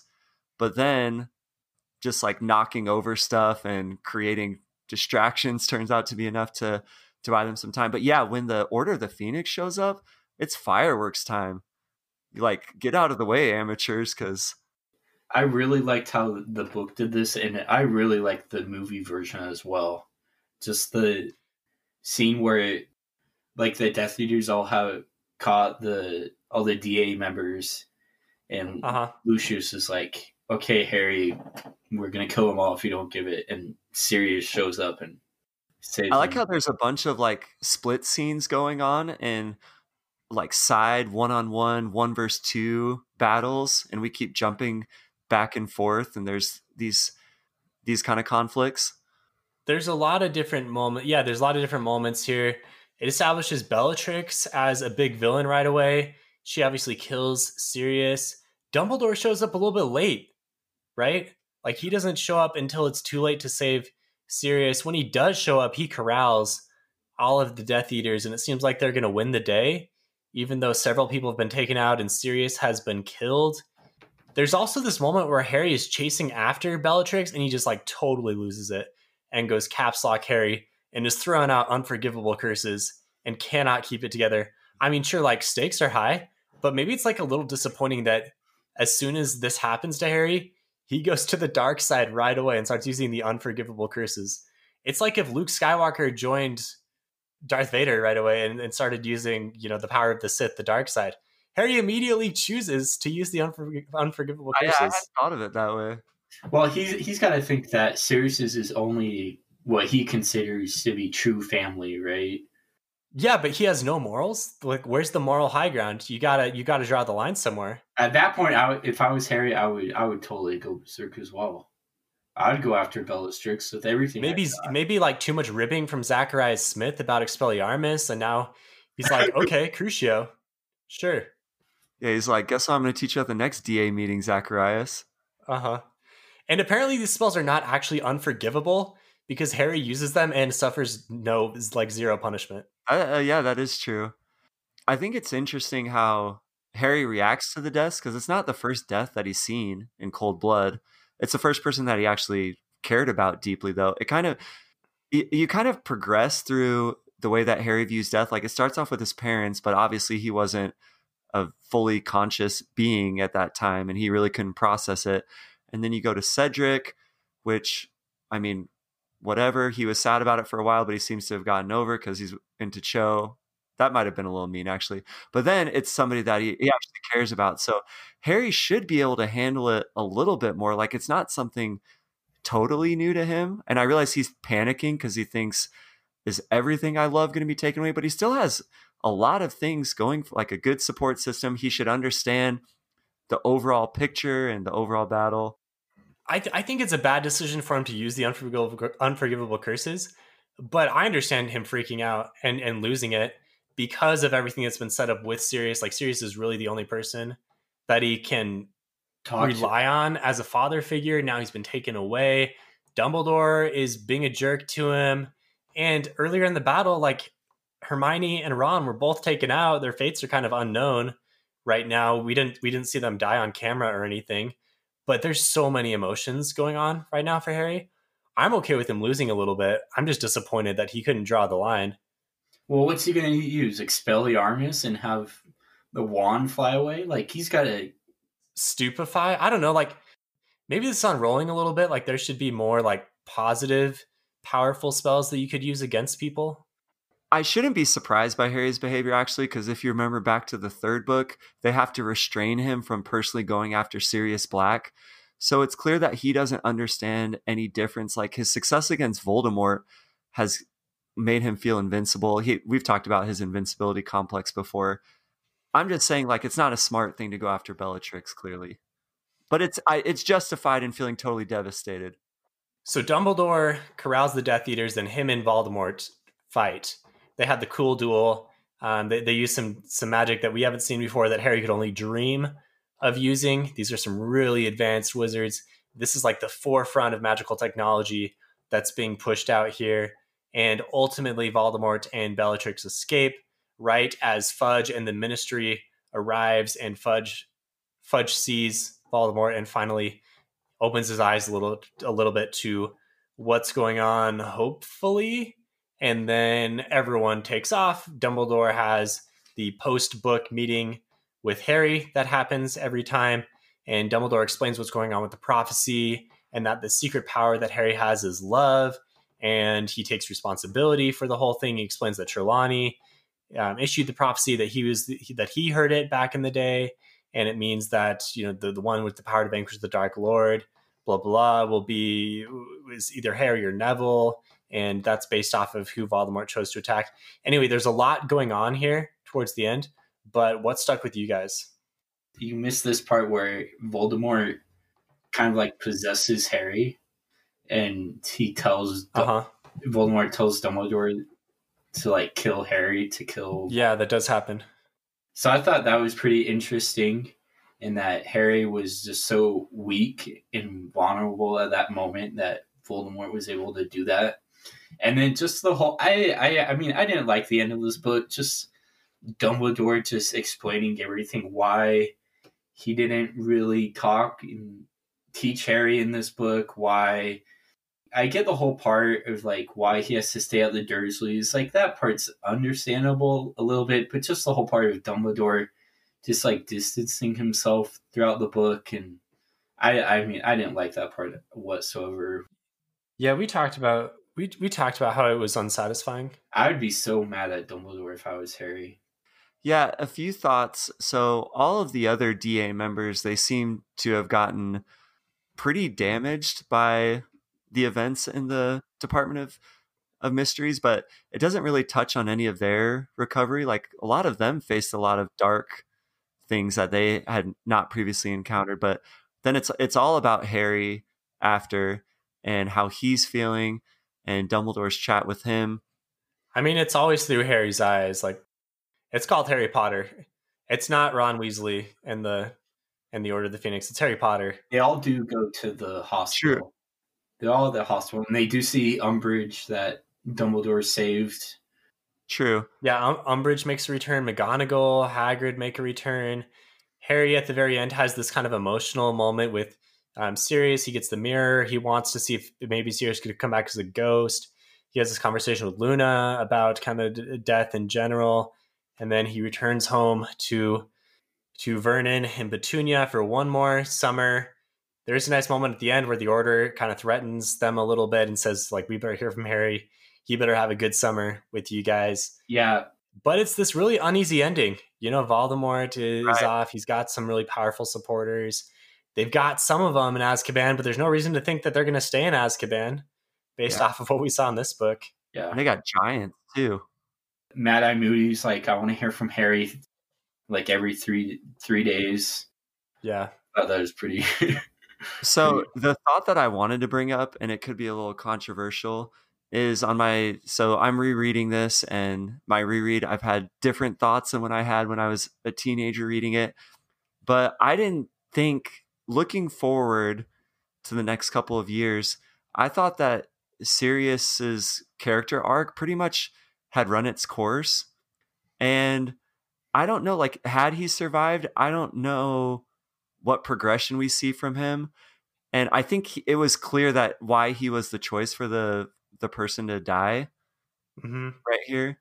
What i'm trying to say like I, i'm sad about sirius dying. I'm not as attached to him as as other people that that totally fanboy or fangirl over sirius i don't think he's that awesome he has a lot of flaws but i think that he showed a lot of like one dimensionality that i don't think he would have added a lot to the books had he continued on in books six and seven So, speaking of individual characters, I think we're a wrap for the book, and we end every Harry Potter episode with our top three and bottom three characters.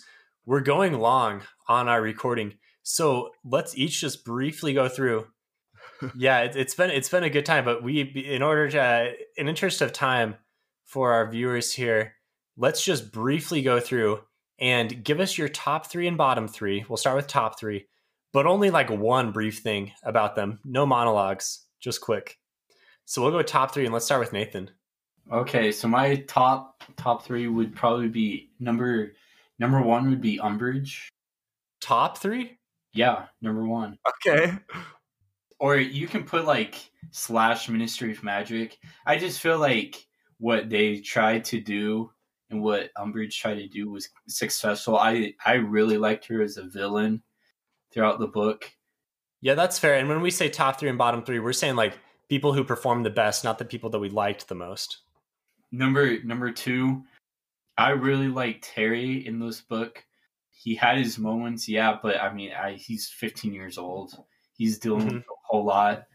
And number three would uh, be Ron, even though I, I don't like Ron throughout the series. He, I mean, he stepped up for the Quidditch team. Un, un, I mean, he progressed as a character. Nice. Yeah, that's you my picked top- ron for like one quidditch save So Ron made it into Nathan's top three. That's that's monumental. Okay, Dan, let's hear your top three. I have three girls. I have Hermione for giving relationship advice to Harry, for her idea to go to the Force, which you talked about, for her really gutsy confrontations with Umbridge, where she said that she had read the whole book and understood everything already. She brought up the Dumbledore's army idea from the beginning. She ended her family vacation to help Harry. She put the cool jinx on the paper. Her only downside is like the spew stuff, and she dissed Luna a couple times. I picked McGonagall for standing up to, uh, for exhibiting quite a bit of swag and standing up to Umbridge and for being a reliable professor, one of the only reliable adults.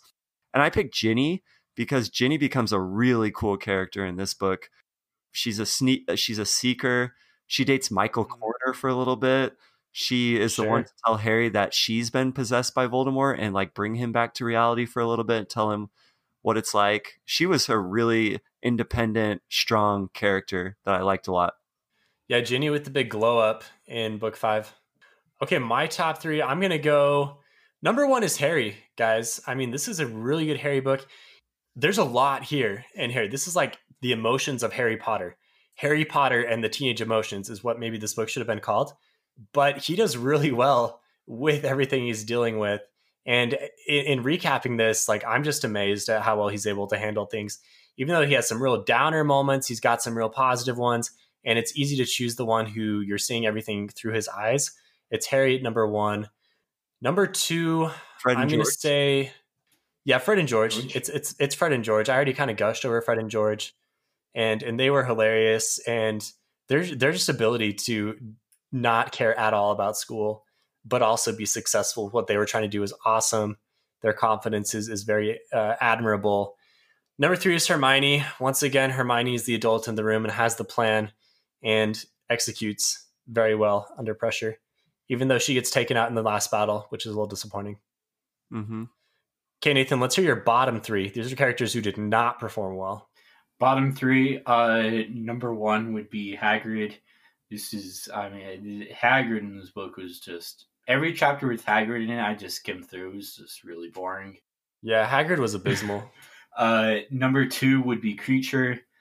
Just his betrayal of Sirius at the end of the book, and just overall his behavior throughout throughout the book. And then number three would be Dumbledore.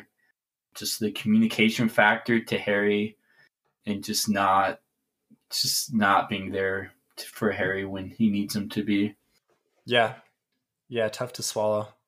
Okay, Dan, your your bottom three. I have a t- two of mine are repeats from Nathan, Hagrid, and Dumbledore. I can't decide who's number one. Hagrid doesn't have a single good moment in this book. Dumbledore at least has some good moments. So he's Stephen does not agree that Hagrid didn't have any good moments, but I'm not remembering any. No, no, no, no. I, I, I, I just think it's kind of rough. Like we're really dissing on Hagrid. At least he, uh, he was able to ward off the stunning spells maybe at the end. Is that is that a good moment? That's mm, just maybe that's his genetics. yeah. yeah. yeah, Okay, I'm trying. I'm, I'm searching.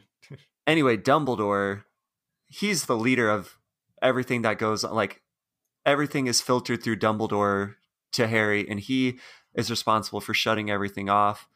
So I thought that was a huge error from him.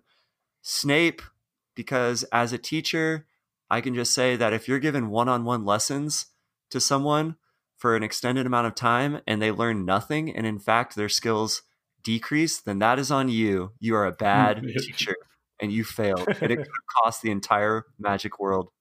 Does Snape really care that Sirius died, though? Yeah, questionable. Did it was even there for the battle? No, he couldn't have been. No, he's still undercover.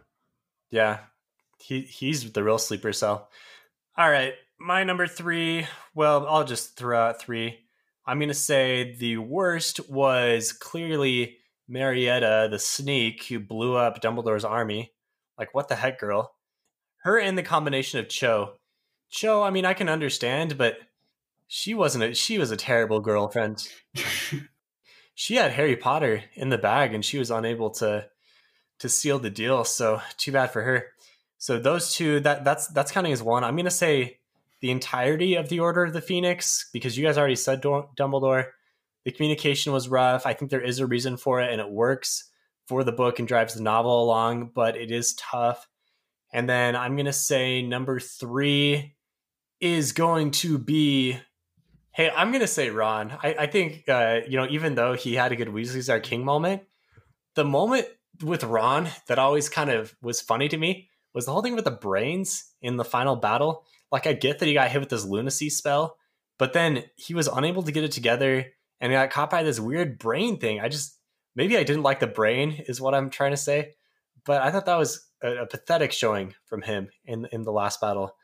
I guess Ron and Hermione, neither one of them could really help out too much. This can't handle brains, can't handle spiders. I guess he can he can catch the quaffle every now and then, but that's about it. Okay, that's that's a wrap. Man, we went way long on this episode. Yeah. Hopefully you enjoyed it. We are going to review the next two Harry Potter books as well. I think those will be shorter. This book was just so massive. It was over 800 pages long. So long. So tough tough to rein it in. If you like Phantology, check us out on social media at Phantology Books, on your internet browser at www.phantologybooks.com. Check out our merch store. Check out our Audible connection if you're looking for cool merch, some some kind of nerdy shirts. They're not just stuff that says Phantology, it's all kinds of fun stuff on the merch side. And then check out our Patreon tiers for some exclusive behind the scenes stuff, including some reactions to books that we finish. And you can be involved in the community more and join our Discord and let us know your thoughts and where you'd like us to go with the channel. That's a wrap for me. Dan and Nathan signing off. Any final, like, Dan, you have some like funny Harry Potter thing to say to close us out? Yeah, I'm just thinking about uh, trying to bring in the room of requirement into something right now. if I, uh, I got nothing. I got nothing. Hey, that's a, that's all right. Just just give us just give us a piece or something. Hey, something that I forgot to mention that I had I had written down here was uh the sacri- Fawkes's sacrifice to save Dumbledore. Yeah, but he's just gonna be reborn. Yeah, but it was still still pretty cool that he showed up. and Okay, saved sure. him. So on that note, like a phoenix, we're out of here, right? Steven, the good thing is that you don't need extendable ears to listen to the Phantology podcast, which I'm very grateful for. What a boom. All right, on that Boom. dad joke, we're out of here. See you guys. See ya. Bye.